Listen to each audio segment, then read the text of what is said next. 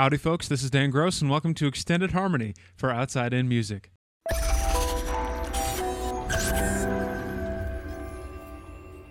Outside In Music is both a record label and a jazz media company that connects jazz artists to their passionate fan bases. Please visit our website to find out more about what we do. Check out our latest videos and podcasts. Joining us today is Yoshi Fruchter, a New York based oud player.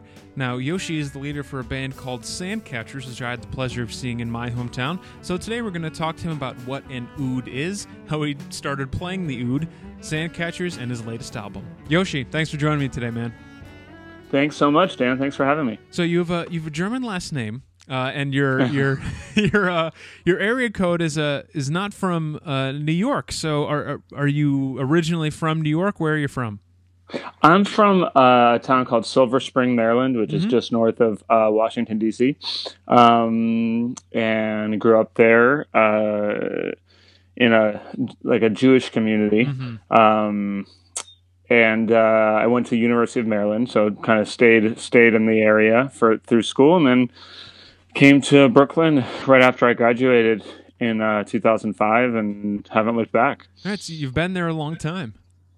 Yeah, yeah. No, it's uh, I knew um, pretty early on, in at least once I st- once I left high school and Mm. got into college, started discovering music and um, and you know just that the the culture scene in New York is was where I wanted to be. Yeah. Um, And we'll talk about your So- time in, in New York in, in a minute here. But one thing I definitely Mhm. am curious about is you. You mean you mentioned you grew up in a fairly uh, Jewish community. So for you growing up, what were some of your early musical influences that said to you, "Oh, hey, I want to pursue music"? Sure. Well, I guess I'll start with um, with the fact that um, you know, I, I at least the I, I think sort of Jewish culture in general, Mm. but but certainly like the family that I grew up in, and you know, different people that I sort of found along the way. I guess just to reference the album, I guess. Um, but uh, it's the musical uh, culture in Judaism is really interesting and really cool. It's like it's very tied to prayer, um, and we we grew up religious, and so we went to synagogue, and I learned about how to. Um, you know, lead services and, and sing the sing synagogue music and and what's interesting about it is that um, you know you know uh, on Saturday, you know, and Friday night and Saturday, you people don't play instruments or listen to music on, you know, on record or anything like that. So, um, it's the only music that can be made in that time is is through your voice. Mhm. Um, so there's a lot of there's a focus on really um, on on singing, um, on you know, on simple melodies. Um, that that people can kind of sing together that often don't have words actually Yeah. um, and so I think that for me, like that, and I only really discovered this in in the more recent past, but I Mhm. just how much of that those experiences shape the way that I write and the way that I experience and play music. You know, I I, I think that the way that I approach composition especially is is really focusing in on on something small that can Mm. be um that can be sort of like the heart of a composition and like I don't always necessarily feel the need to build it out too much. So like my songs are often like very, you know, fairly simple and and um focused around one or two sort of melodic sections and I think that comes directly from you know those kinds of experiences singing um singing these Jewish prayer melodies and Hasidic melodies and Hmm. um, things like that. So, um, but you asked about uh, what did you ask about? You asked about how I oh how it informed my Mhm. professional Right. life, I guess. Um, so another thing is that my my dad um, is a professional musician. He's a doctor, but he Hmm. he actually plays. Um, he has like a klezmer, like a Jewish Huh. klezmer band down down in Maryland that I did my first gigs with actually. Um, Playing guitar. so it's like playing guitar, yeah, and and uh, you know most of my friends, you know, who were playing music at the time, you know, it's like, you know, or that I've met since, you know, its first gig was at, you know some dive bar in whatever the downtown part of where they grew up. For me it was like a bar mitzvah at the local synagogue. That was like my yeah. first gig. So um, and it's it's funny because it translated to to living here you know. I yeah. still you know do a lot of that kind of work. Um, and uh, yeah so it's so i think that was a big part of it. My you know my my dad being a musician and my mom is a she's an educator but an art art teacher and hmm. she's very into the idea of the arts as as a uh, basis for education and and so we grew up with a lot of like focus on the importance of the arts in general and you know my older sister is a writer hmm. um, my my next youngest sister is a puppeteer and director wow um, and my, my youngest sister is, is a rabbi actually, but she wow. incorporates the arts into a lot of her stuff. So it definitely, you know, it definitely it struck struck a chord for sure. I, I wanna, no pun intended. I want to. This, this, is actually fascinating that you bring this up. I, th- this is only in one instance was this intentional. Uh, another great New York-based player I've had on my show before, Ike Sturm, uh, bass player, and mm. runs the. Uh, mm-hmm. Yeah, okay, so you know Ike, and I find this, um, and I've had a Danny Rubin on from Marvin, and he he grew up, well, and is Jewish as well, and mm-hmm. I I find this a really interesting sort of intersection between these two things. Like anything else in life, a religion is just something that you practice. I mean, there are people mm-hmm. who for whom football is their religion because they practice sure. it, they play it, and you know they watch it on Sundays. mm-hmm. Mm-hmm. And I, I, find this intersection between religion and, and music really interesting, and I, I find it particularly interesting now that in our sort of global culture in general, religion's kind of is taking a back seat. And you mentioned the older you get, the more you realize how those formative years really affected you and your music, and p- particularly doing the religious music and, and listening to Sandcatchers. I, I, I wouldn't use the word um, religious in sort of what we would think in the typical way of religion. I mean, you're not mm-hmm. preaching a message, but it's something you, this little grain of something you said earlier about when you compose, you take this just little idea and you, you kind of meditate on it.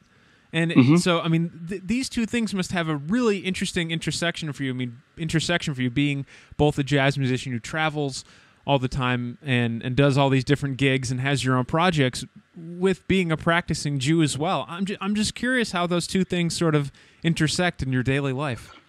Sure. Yeah. Um, and, and just to, you know, to clarify too, mm-hmm. you know, I my Jewish practice has evolved since mm-hmm. I grew up. Like mm-hmm. I'm not observant in the same way that I was growing up, mm-hmm. although it it certainly informed a lot of the way I do things now. Mm-hmm. Um, but uh, um, but yeah, and I think with, with, regards to your point about the religion, I I, I, I find it really interesting too, especially you know my experience being in you know Judaism because mm-hmm. that's where I come from. You know, um, when I when I moved to New York, I met a whole um, you know I grew up around all this Jewish music, but mm-hmm when I moved to New York, I grew I met a whole subsection of um, sort of a um, cultural like Jewish communities that were focused much more on the cultural side of things than mm-hmm. the religious side of things. So maybe there's like a little religious practice, mm-hmm. um, but it's much more focused on, you know,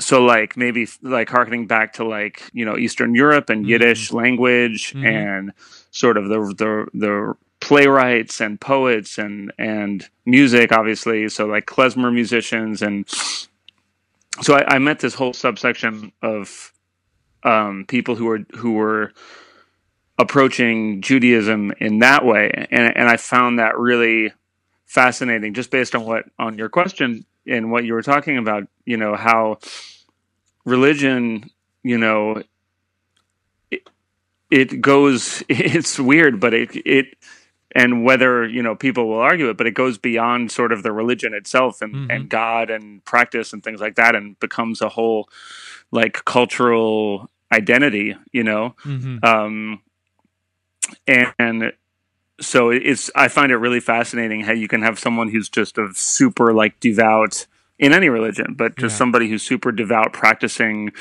you know letter of the scriptural law you know who's mm-hmm whose Judaism is just as important to him or her as it is to the person who's, you know, um, completely not like you know Right. not observant of those things, but but embracing the cultural side of it and the identity side of it, um, and the community side of it. So I, I find that really interesting, and I think, you know, um, you know, each one has its own like validities to it. You know, I mean, I've found, you know, a place where I'm comfortable that's Mhm. maybe somewhere in between. Right. Um, but, um, but I just find it really interesting, and I find it really, it can be informative to the art that is created within that too. You Yeah. know, on on all ends of the spectrum. you know? That's a great sort of jumping off point. You, like many other jazz musicians, can uh,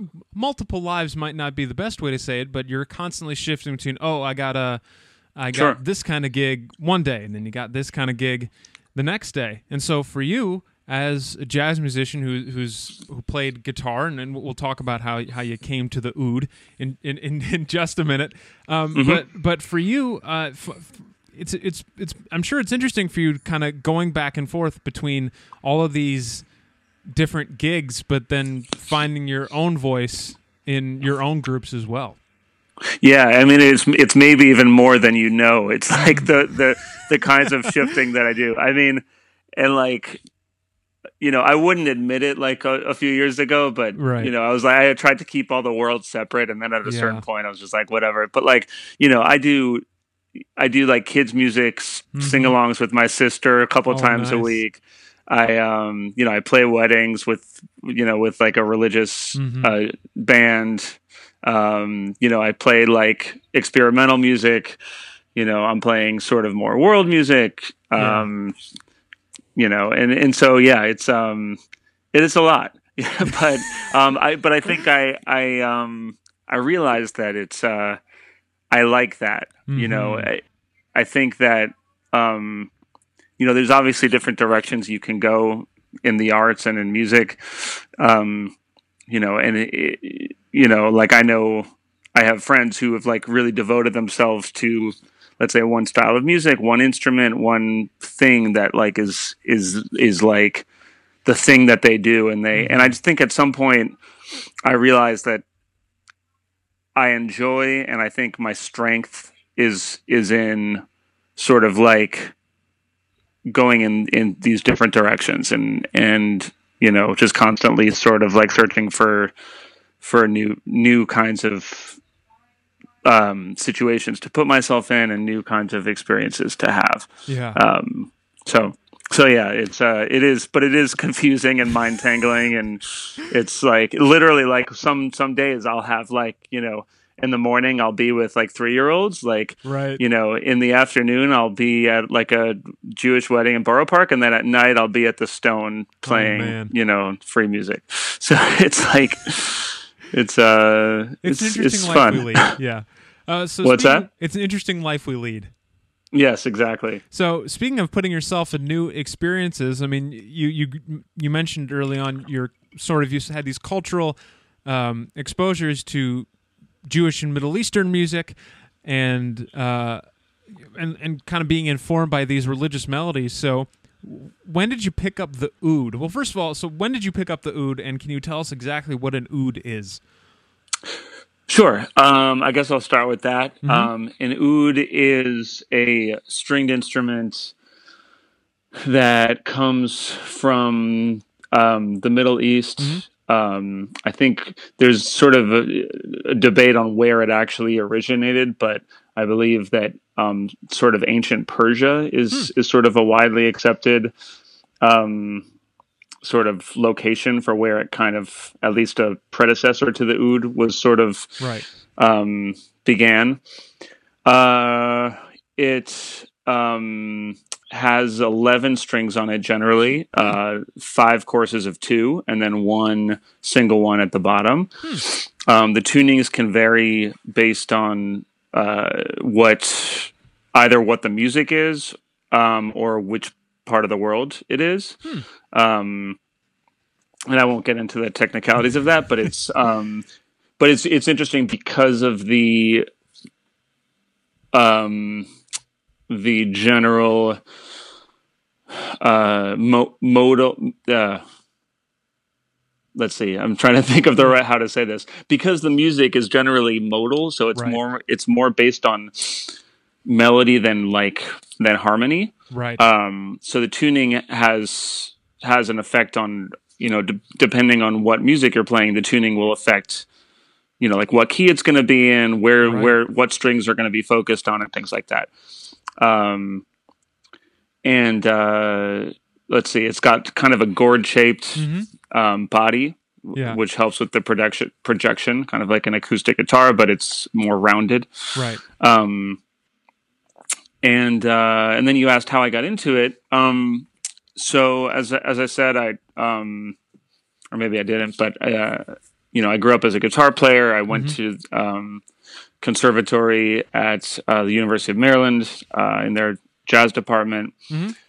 um, and um, was always sort of interested in musics from all over the world. But um, when I moved to New York, uh, a friend of mine um, who uh, is an ethnomusicologist and his focus is in um, sort of North African Jewish music, um, asked me to join his band, which was playing some of that repertoire, and um, uh, asked if I would be interested in sort of trying to pick up pick up an oud.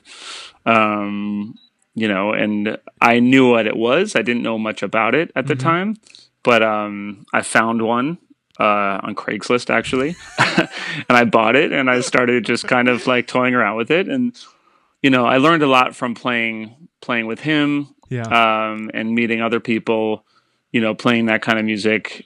Um, and then eventually uh, decided to sort of get into it more seriously and started studying with a great teacher named Ara Dinkjian, who's this uh, just a virtuoso um, Armenian American uh, oud player. Um, and, uh, you know, have really gotten a lot from that relationship and, um, uh, yeah, and I just it's really I really I love I love the study, I love the instrument, and I love the music. So How long was the um, transition between you first picking up the oud and you starting to form Sandcatchers? Uh, it was a while. Uh, I think I first picked up the oud in 2007. Hmm. Um, and Sandcatchers didn't start until I don't know three years ago. Mhm. Um, so yeah, however many years that is, to eight years, seven years. Something like that. Yeah, We only um, we're musicians. We only count to four. Not kidding. exactly. That's a joke. Yeah, okay. So, uh, can you tell us a little bit about this uh, this band Sandcatcher? So, j- just uh, you can talk about the dudes in the band, but for those who are Mm-hmm. still learning about, uh, who are new to Sandcatchers, it's you on oud, and then you have a lap steel bass and drums. So you can can you kind of kind of walk us through uh, who's in the band, how'd you decide to form Sure. and how you're developing rep? Sure. Um, so basically, the band started uh, when I when I started, um, or I'd been studying a little more seriously for a while, and actually. There was a restaurant across the street from my house at the time called Cheryl's Global Soul. It was a great soul food, is a great soul food restaurant uh, run by a Jamaican woman named Cheryl Smith. And um, I approached her about sort of coming weekly to play more as an excuse to practice than anything. Um, Right. so I was like, yeah, can I just sit in the corner and work on stuff? And Oh, you know, man. and she, I had been going in there for years at that point, and Right. so she was like, yeah, totally, come in. Um, and so I was doing that for a little while, and I was like, this would be a lot more fun if I had friends here to play with. right. Um, so Mike, the lap steel player, Mike Mhm. Friedman, um, was living just a, a few blocks away, and um, and oh, you know what? Actually, no. It started with Michael Bates, the Mhm. bass player. We started sort of like putting together different ensembles and just getting together and Mhm. playing duos, whatever. Um, and then uh, and then I called Mike because I was like, so, I remember walking to the restaurant. I was like, what would be cool with oud? Yeah. Like, what would sound cool? And and Mike and I had been doing this other project together. We were mm. playing in someone else's group. Mm. I was like, wow, Mike would be great. And so I, I, texted him. I was like, "Hey, do you want to come play Cheryl's?" Um, and he was like, "I'll be there in ten minutes." So that's kind of how it started. And and our friend Yoni was playing, uh, was living in the neighborhood playing drums, and so it became, you know, we we kind of. Um, it became this sort of like like hang and um right. and uh and and the restaurant itself is kind of really nice. It's uh you know it's a it's a very like community based space. Like there's mm-hmm. a lot of people kind of from the from the neighborhood hanging out there and cool. stuff. So anyway, that's kind of how how things started to pick up and happen and develop yeah. and. We'll talk. So. Yeah, we'll talk about the album in a sec here. But one thing I, I definitely wanted to touch on, and you mentioned, and I'm, I'm glad we we had a chance to discuss this about how your life and you've kind of come to embrace that it's just a bunch of different things and you have to sort of have to learn to navigate that and you can't segment it and it all kind of boils together one thing mm-hmm. i both really enjoyed about seeing you guys live and listening down the album is you get a lot of these different sounds throughout the album i mean there there's some sections that are really meditative very modal very Middle Eastern, then you'll get some more kind of more contemporary grooving sounds. You almost get some Americana folk sounds, especially with the lap steel.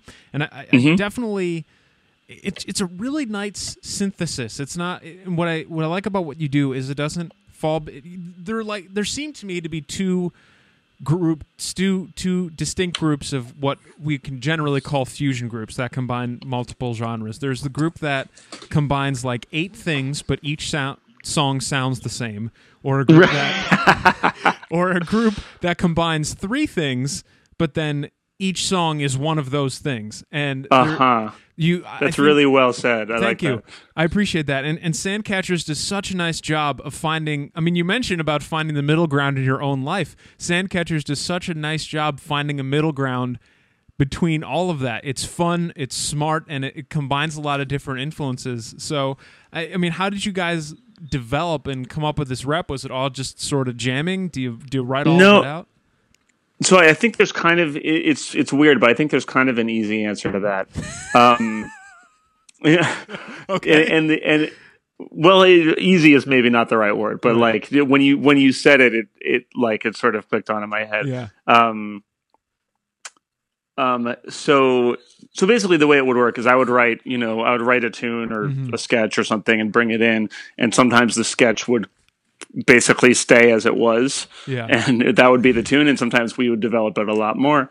Um, but I think the the thing that you were talking about with with um you know, with the fusion thing, like I think because um all of us, but specifically um, Mike and I, mm. uh, the lap steel player, have decided to approach our instruments and just music in general from mm-hmm. a place that wasn't genre specific. Mm. I think that makes it so that the way that we play and the way that sort of the way that I write tunes and and things like that just doesn't come out sounding super one thing or another. Like, I mean, Mike right. plays the lap steel, which you know has history and like you know Hawaiian music and mm-hmm. and you know southern like his music of the American South and but he's he's chosen to not approach it in that way. Like, I mean, he you know he studied with William Parker, you know, mm. um, and is sort of creating his own language. And for me, it's like you know, I'm studying traditional music and I, you know, I'm, I'm learning it, but it's not really the way that I approach writing. Yeah. Um, so I, I think that because of that, like there's nothing that's like you're not going to hear Mike playing, you know, licks that you would also hear, you know, uh, um, Jerry Douglas playing on the dobro. You know, right. it's just it's just not part of his vocabulary and like you know so i think that you know that makes a difference in how the songs end up sounding. You know. Got it. Um, so the the uh, the album came out. Um, it just came out recently. I mean, you had a, a, release party maybe about a week ago. Was that its official release? Uh, not even. Yeah, yeah, just a few days ago. Oh man, that's um, crazy. So can you? So this is very fresh. It's kind of cool that uh, we're really at the, the forefront of this, and we can get some thoughts out of it. So just just yeah. to wrap this up a little bit, can you tell us about uh, the the both recording the album, the the process of it, and then how your sister was involved as well? I'm definitely curious about that. Sure. Yeah. Um, well, recording the album, um, I mean that that wasn't necessarily the most interesting story, but you know we we great studio called Vibramunk Studios, mm. um, which um, I'd done a little work at before. Um, engineer named Danny Shatsky, who's great. It's just um, a studio in Williamsburg that's kind of built into this loft. So it's got the right for me. It's got the right mix of great mm-hmm. gear and and and sort of like an edge. Mm-hmm. You know, it's mm-hmm. not. It wasn't just sort of built out of nowhere. It's got. It's part of an existing space, which I really like. Um, and uh, you know, and one thing I really wanted to do with this record was have some some kind of guest on it, a mm-hmm. special guest, and we, I quickly landed on uh, Erik Friedlander, the cellist, because we've all been huge fan of his. Um, for me, like through my work in like the Tzadik Records world, mm. um, but just in general, I mean, you know, he he can silence a room with a solo. Yeah. You know, an hour of solo cello music, and it's just it's incredible. So we were really um, excited to have him on the record. Um, and yeah, so we, you know, we recorded recorded the album there and uh, mixed it, and that was that was pretty much it. Yeah. Um, and you asked about my sister. Mm-hmm. Um, so I have three sisters, and mm-hmm. we, you know, we're all constantly talking about different kinds of collaborations and. Um, my sister actually spent many years on the road with a punk band called the Shondes, wow. uh, playing drums. Yeah. Um, and only last couple of years um, left the band and is now in, in graduate school hmm. uh, for writing. She's a brilliant um, poet and hmm. writer. So, um, you know, all the songs that I had written kind of had working titles, but nothing really, you know, it was a lot of like song number one, song yeah. in seven, blah, blah, blah. um, and so I was like, hey, it would be really cool if like, you know, uh, to, you know, to me and my sister would write a piece which would not only act as a piece by itself, but title the song. So to like mm. listen to the album and kind of, you know, be inspired to to write something based on that. So that's what we did, and um, you know that's how we got the song, the uh, album title, and um, all the all the song names. And so we decided to take it a step further, and she she read some new work that she was doing at our album release, and it was it was really great. All right, very cool, man. Well, to end the podcast, we're gonna we're gonna play a track, something off of what we found along the way by Sandcatchers. Is there anything in particular you'd like us to play? Yeah, um, I think that you know this is the one track that was written actually um, before the band got together. I actually mm. wrote this song for my wedding for my wife really? to walk down the aisle. Oh, nice. um, and uh, is I had sort of put it on the shelf, and mm-hmm. just you know when when the band started, I was like, hey, that song would kind of sound good with this band. So it's the first track on the album, and it's called Sky Stirs. All right, Yoshi, thanks so much for your time, brother. Really appreciate it. Thanks, Dan. Hope to see you soon. All right.